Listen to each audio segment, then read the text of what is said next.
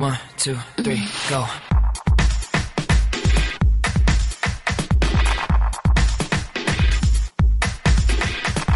feminist, Mormon, housewives, Hello, and welcome back to another episode of the Feminist Mormon Housewives podcast. Feminist. I'm your host, Lindsay, and we're bringing you back another episode in the series of A Year of Polygamy, where we help dissect the issues of Mormon polygamy.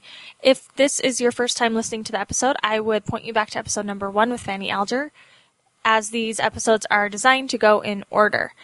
Now, we are going to talk about Sarah Ann Whitney today. And I just want to tell you that we're about halfway through with the list of wives of Joseph Smith.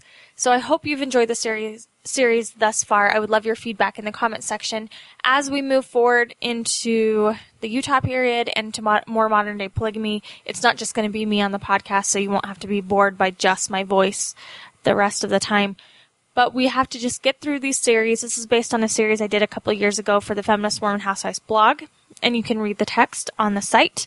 Now, some of the information has been updated with scholarship, so I would encourage you to read In Sacred Loneliness by Todd Compton. Brian Hales' site, um, Joseph Smith's Polygamy, is really great for this. It has a lot of the sources analyzed and critiqued, so I'd go ahead and do that. But let's get into Sarah Ann Whitney. Now she's a she's another controversial wife of Joseph Smith because she was also young. They believe she married Joseph Smith at about 17 years old.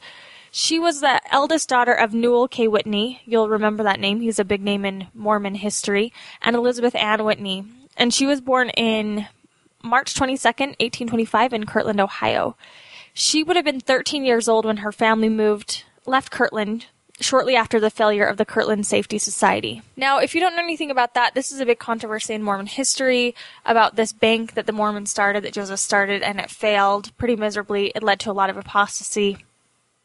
That's something you can you can uh, research on your own, and they were involved in that. Um, we don't really have a lot of records about her until her marriage to Joseph Smith, but we do know that she grew up in a really spiritual household. Her father, Newell K. Whitney, was a prominent Indian trader and he kept store there. And she was the second oldest in a family of 12, five of whom died really young. So she had experienced a lot of death in her family. She was close to her older brother, Horace, and they grew up in a comfortable house with a fine orchard and a garden. So they weren't poor. Uh, they did pretty well. And Newell K. Whitney would have been um, close to Joseph Smith, as is the pattern with a lot of his plural wives. They're close acquaintances to Joseph Smith. On May 4th, 1842, Newell K. Whitney receives his endowment and became an, a member of the Holy Order. Now remember, the Holy Order is something special. It's something exclusive. It's something that not a lot of um, people get. It was the sort of Mormon hierarchy, s- secret hierarchy. And her father, Newell K. Whitney, is brought into that in 1842. After that, Joseph Smith would introduce to him the doctrine of plural marriage. Now, Newell and his wife really resisted at first. Uh, they they were not big on the idea, but Joseph had a reason for starting to introduce them to the idea of plural marriage. He desired to marry their 17-year-old daughter, Sarah Ann. Sarah's mother, Elizabeth, would write, quote, He, Joseph Smith, had been strictly charged by the angel that the most profound secrecy must be maintained. He confided to him, Newell, the principles of polygamy. My husband revealed these things to me. We pondered upon them continually, and our prayer were unceasingly unceasing that the Lord would grant us some special manifestation concerning the new and strange doctrine. The Lord was very merciful to us. He revealed unto us his power and glory.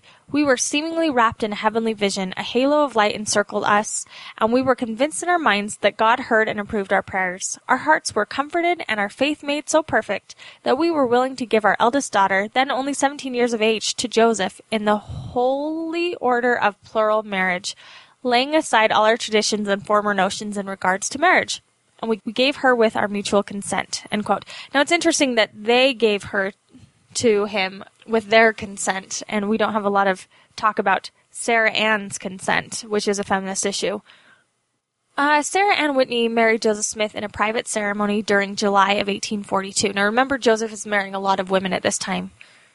She was 17, and uh, there was a supposed revelation through Joseph Smith to Sarah Ann's father that authorized the union. Quote, Verily thus saith the Lord unto my servant Newell K. Whitney, that the thing that my jo- that my servant Joseph Smith has made known unto you and your family, and which you have agreed upon is right in mine eyes, and shall be rewarded upon your heads with honor and immortality and eternal life to all your house, both old and young.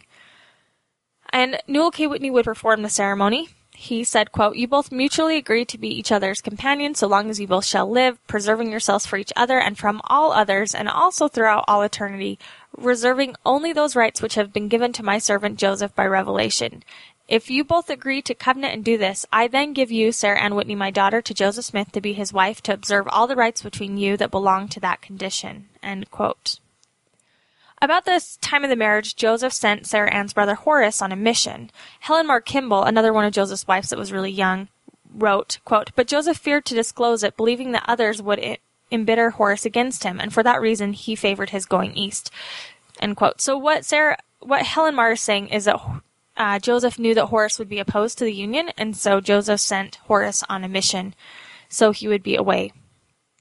While Joseph concealed himself in the house in the house of Edward Sayer, he wrote a letter to his first wife Emma, to whom he had been married for more than 15 years at this point. At the close of this letter to Emma, dated August 16, 1842, he wrote, quote, "Yours in haste, your affectionate husband until death, through all eternity, forevermore." End quote. Now, it's interesting because these are considered love letters from Joseph and Emma Smith, but if you read between the lines, you can see that there's a lot more conflict going on than you would realize. Um, it's reported that after he wrote this letter, he went to Carlos Granger's house.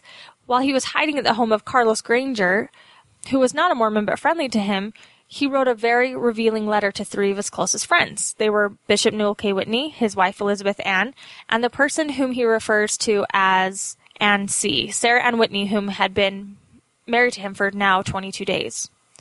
This letter refers to the event in his life in the words, since what has passed lately between us. Now, this letter has been talked over and over. It's quite controversial and debated by apologists. From the reading of the letter, one can gain an insight into the thought pattern of Joseph Smith, especially concerning his attitudes towards Emma Smith. A lot of times, people will take quotes out of the letter. I've seen I've seen church members um, in church take take a small line or snippet to uh, you know strengthen some gospel principle, and then I've seen um, critics of the church take out one or two lines and read those to show that Joseph Smith was a fiend. So this letter is really um, used often to promote whatever agenda people need. Uh, I'm going to go ahead and read the whole letter in just a minute. On August 18, 1842, he would write the following remarks concerning Emma, quote, the only thing to be careful is to find out when Emma comes, you cannot be safe, but when she is not here, there is the most perfect safety. Also, I think Emma won't come tonight if she don't fail to come tonight. So that is used to say that he is deliberately trying to hide from Emma. He's asking in this letter he's going to ask them to bring their daughter with with them and don't tell Emma. The scandal here alleges that Joseph Smith constantly tried to hide his polygamous rendezvous from Emma. And you can on the text version you can see a copy of the letter in Joseph's hand. So um, forgive me because it's written in kind of Joseph Smith's style, I'm going to read it translated line for line. Nauvoo, August 18th, 1842. Dear and beloved brother and sister Whitney and C. I take this opportunity to communicate some of my feelings privately at this time, which I want you three eternally to keep in your own bosoms. My feelings are so strong for you since what has passed lately between us, that the time of my absence from you seems so long and dreary that it seems as if I could not live if you long in this way, and three would come and see me in this my lonely retreat. It would afford me great relief of mind if those with whom I am allied do love me. Now is the time to afford me succor in the days of exile, for you know I am foretold you of these things.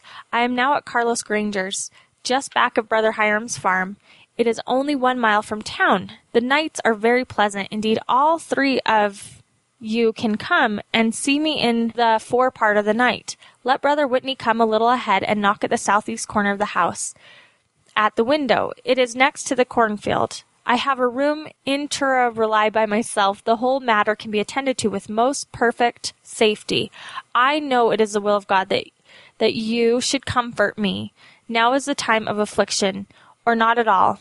Now is the time of never, but I have no need of saying any such thing to you, for I know the goodness of your hearts, and that you you will do the will of the Lord when it is made known unto you. The only thing to be careful of is to find out when Emma comes, then you cannot be safe.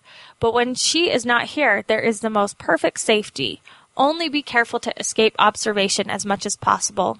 I know it is a heroic undertaking, but so much the greater friendship, and the more will Joy when I see you. I tell you all my plans. I cannot write them on paper. Burn this letter as soon as you read it. Keep all locked up in your breasts. My life depends upon it. One thing I want to see you for is to get the fullness of my blessing sealed upon our heads. And see, you will pardon me for my earnestness in this subject. On this subject, when you consider how lonesome I must be, your good feelings know how to make every allowance for me. I close my letter. I think Emma won't come tonight. If she don't fail to come tonight, I subscribe myself your most obedient and affectionate companion and friend, Joseph Smith. So he's telling them to come, make sure Emma's not there. Now, some people say that's because he, he wants to lie to Emma, and he knows that it wouldn't be safe for you know him to see Sarah Ann. Joseph saying he wants to bestow the full blessings of this union on her and other people say that just, you know, people, spies were watching Emma, and so if she came, it, w- it wouldn't have been safe and it would have disclosed his location. During this time, rumors of plural marriage, you know, were already circula- circulating around the saints and outside of the saints. People were talking about it. The 1835 and 1844 versions of the Doctrine and Covenants were had prohibited polygamy and declared that monogamy was the only acceptable form of marriage. And this is when John C. Bennett practiced it more openly and became the scapegoat for the system publicly. Two months after the marriage of Sarah Ann Whitney to Joseph Smith, the following certificates were published. Quote, we, the undersigned members of the Church of Jesus Christ of Latter-day Saints and residents of the city of Nauvoo, persons of families do hereby certify and declare that we know of no other rule or system of marriage than the one published from the Book of Doctrine and Covenants, and we give this certificate to show that Dr. John C. Bennett's secret wife system is a creature of his own make, as we know of no such society in this place, nor never did. Signed, S. Bennett, Newell K. Whitney, George Mil- Miller, Albert Petty, Alpheus Cutler, Elias Higbee, Reynolds Cahoon, John Taylor, Wilson Law, E. Robinson, W. Woodruff, Aaron Johnson. And then it goes on to say, we, the undersigned members of the Ladies Relief Society and female, married females, do certify and declare that we know of no system of marriage being practiced in the Church of Jesus Christ of Latter-day Saints save the one contained in the Book of the Doctrine and Covenants. And we give this certificate to the public to show that John C. Bennett's secret wife system is a declo- disclosure of his own make. Signed, Emma Smith, President, Eliza Ann Whitney, Counselor, Sarah M. Cleveland, Counselor, Eliza R. Snow, Secretary, Mary C. Miller, Catherine Petty, Lois Cutler, Sarah Higbee, Theresa Cahoon, Phoebe Woodruff, Anne Hunter, Lenora Taylor, Jane Law, Sarah Hillman, Sophia R. Marks, Rosanna Marks, Polly Z. Johnson, Angeline Robinson, and Abigail Works. So they signed these statements saying that polygamy is not happening, and you'll notice that some of the people that signed it are Newell K. Whitney, who just gave his daughter into marriage for Joseph, and his wife, who is Emma Smith's first counselor, Elizabeth Ann Whitney. So they sign it. As well as I read you some of the names of the women that were already married to Joseph Smith. So Emma had no idea at this point. Ebenezer Robinson, one of the men whose name appears on the first certificate, wrote concerning the statement that he signed as follows, quote, In October 1842, a statement was written out and signed by a large number of the brethren and sisters, including myself and wife, setting forth the fact that we knew of no other form of marriage ceremony in the church except the one published in the Doctrine and Covenants, which statement was true at the time, as we had no knowledge of such a ceremony of the spiritual wifery or polygamy was taught by the heads of the church as they had not upon that time taught it to us. We knew it was talked of in secret, and had been for more than a year. These secret rumors could not constitute a knowledge that certain persons taught such things when they had not taught them to us. Um, nine months after Joseph's marriage to Bishop Whitney's daughter, Sarah Ann, she would be married to Joseph C. Kingsbury in what was known as a pretend marriage. This fake marriage was per- this fake marriage was performed for the glory of Joseph Smith and Sarah Ann to shield the fact that they were husband and wife. The following is taken from the history of Joseph C. Kingsbury, quote, a record of Joseph Cordon Kingsbury giving a sketch of his life, or in the first place his decent chronology as far back as he has any knowledge or information, and I, Joseph C. Kingsbury, write this record with my own hands. And on the 16th day of October, my wife died after the severe sickness of three months and being delivered a son the same day of her death, which lived 13 hours. And on the 29th of April, 1843, I, according to President Joseph Smith Counsel and others, agreed to stand by Sarah Ann Whitney as a as supposed to be her husband and had a pretended marriage for the purpose of bringing about the purposes of God in these last days as spoken by the mouth of the prophets, Isaiah, Jeremiah, Ezekiel, and also Joseph Smith and Sarah Ann should record a great glory, honor, and eternal lives. And I should also record a great glory, honor, and eternal lives to the full desire of my heart in having my companion Caroline in her first resurrection, to claim her and no one have power to take her from me, and we both shall be crowned and enthroned together in the celestial kingdom of God, enjoying each other's society in all our fullness of the gospel of Jesus Christ and our little ones with us as received in the blessing that present Joseph Smith sealed upon my head on the 23rd of March, 1843 as follows. Brother Joseph, I lay my hands upon thy head in the name of Jesus Christ to bestow thee a patriarchal blessing according to the power and authority of the holy priesthood vested in me. I say unto thee, thou shalt be blessed with the good things of this world abundantly in thy lifetime, and I seal thee up to come forth in the first resurrection unto eternal life, and thy companion Caroline, who is now dead, thou shalt have in the first resurrection. I seal thee up for her and in her behalf to come forth in the first resurrection unto eternal life. And it shall be as though she was present herself. And thou shalt hail her, and she shall be thine, and no one shall have power to take her from thee. And ye shall both be crowned and enthroned to dwell together in a kingdom in the celestial glory in the presence of God. And you shall enjoy each other, and other society embraces you in all the fullness of the gospel of Jesus Christ words, worlds without end. And I seal these blessings upon thee and thy companion in the name of Jesus Christ, for thou shalt receive the holy anointing and endowment in this life to prepare you for all the blessings. Even so, amen. Sorry, end quote. That was a long quote, but basically, I don't know if you, you pick up on this, but what we have is Joseph C. Kingsbury loses his wife in October. He is devastated. By April, Joseph says, Okay, I know you're devastated about your wife. I will seal her to you forever if you will marry Sarah Ann Whitney in a pretend marriage. We need you to help protect this. So he does, um, and he, he never considers this a real marriage. He does this because he's promised seal, being sealed to his wife. After Joseph Smith's death, Sarah Ann would uh, go on to marry Apostle Heber C. Kimball, becoming one of his 39 wives and this essentially ended her full marriage with Kingsb- Kingsbury.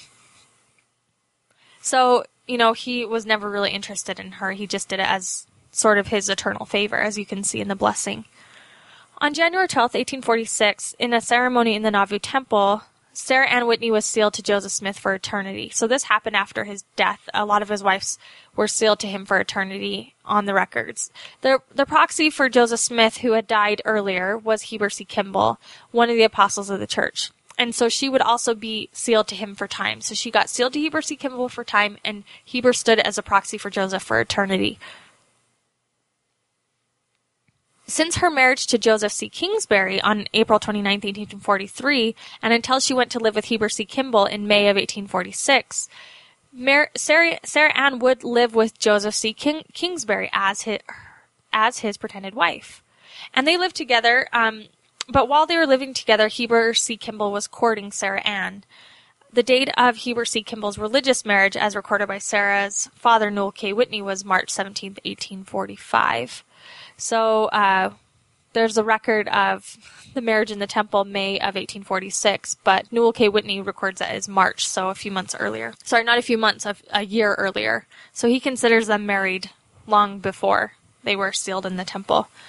Two months after their sealing in the Nauvoo Temple, a baby boy was born to Heber C. Kimball and Sarah Ann Whitney while she was traveling with Joseph C. Kingsbury. So she's already living with Kingsbury. She's pregnant with Heber C. Kimball's baby. They've been sealed in the temple for only two months. This boy was born on March 8, 1846, and was given the name of David Kimball Smith by his father.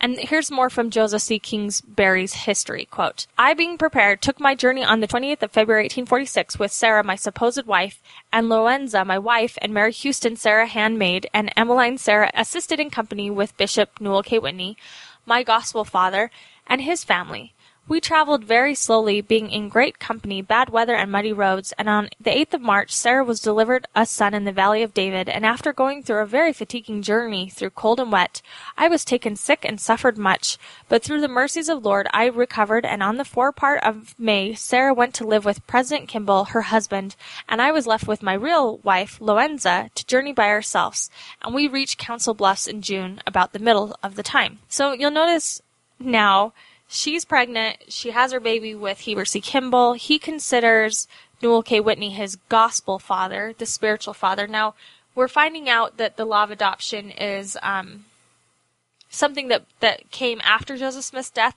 but it's starting to be experimented with here. So, you know, uh, Kingsbury thinks that Newell K. Whitney is his gospel father and that his daughter Sarah Sarah Ann is his supposed wife, but he has now remarried Loenza and uh, considers her his real wife. Willard Richards records in his journal the following quote, Eight minutes before 7 a.m., Sarah, daughter of Bishop Whitney, was delivered a fine son, named him named by his father, David Kimball Smith, after the name of the place where Bishop Whitney was encamped, which he called the Valley of David. Now, unfortunately, David Kimball didn't live for long. He died in infancy. Seven children resulted from her marriage to Kimball, two which would die in infancy. Sarah was described in Kimball's biography as a woman of wonderful character, respected by the other wives and children. She was deeply devoted to her own children and to Heber C. Kimball. She would pass away on September 4th, 1873 in Salt Lake City at the age of 48. Her official cause of death was considered to be brain fever. And later on, as we cover the Utah period, we're going to talk more about uh, what it was like to be married to Heber C. Kimball. I've hinted at it before, but Heber C. Kimball had a lot of wives, and he was not really able to care for them well. So it, we can know mostly that the women that married Heber C. Kimball really had to struggle and lived an impoverished impoverished lifestyle. So we're, we're going to talk about that more. But that's a, that's the quick sketch of Sarah Ann Whitney. I would I would urge everyone to go do additional reading and we will see you next week on our year of polygamy.